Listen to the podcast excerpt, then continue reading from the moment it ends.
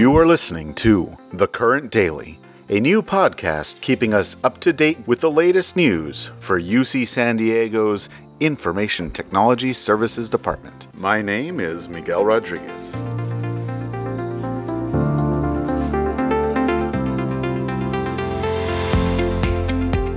Today is Tuesday, May 19th. And it's not just any Tuesday, it's another Palooza Tuesday. Today's webinar is called Empowerment and Innovation Cultivating a Continuous Improvement Movement, and the webinar is starring us, UC San Diego, that is. It's all about the continuous improvement renaissance sweeping the campus. And it all started with IT services committing to Lean Six Sigma, lo, these many years. There are close to 500 LSS yellow belts here in IT services and close to 50 green belts in IT services. And 8 black belts, I might add. Impressive numbers to be sure, but did you know that there are some 3,200 people campus wide with some form of Lean Six Sigma training? Today's webinar tells that story.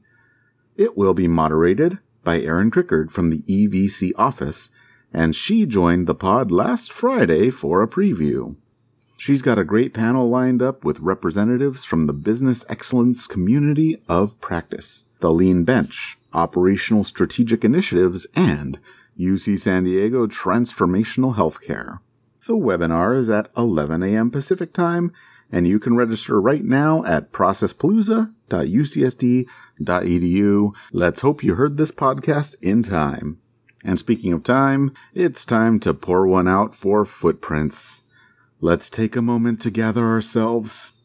Henceforth, your change requests for CAB will be done in ServiceNow And this applies to normal changes, standard changes, and emergency changes.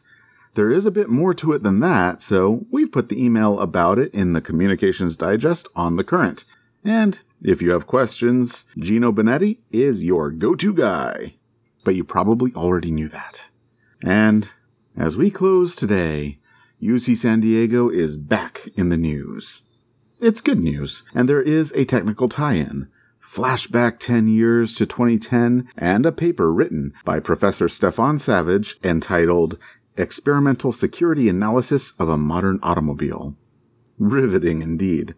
But here's the punchline Dr. Savage and his research partners outlined the ability to hack a car's computer system. And that paper was recognized with a Test of Time Award by the IEEE Symposium on Security and Privacy.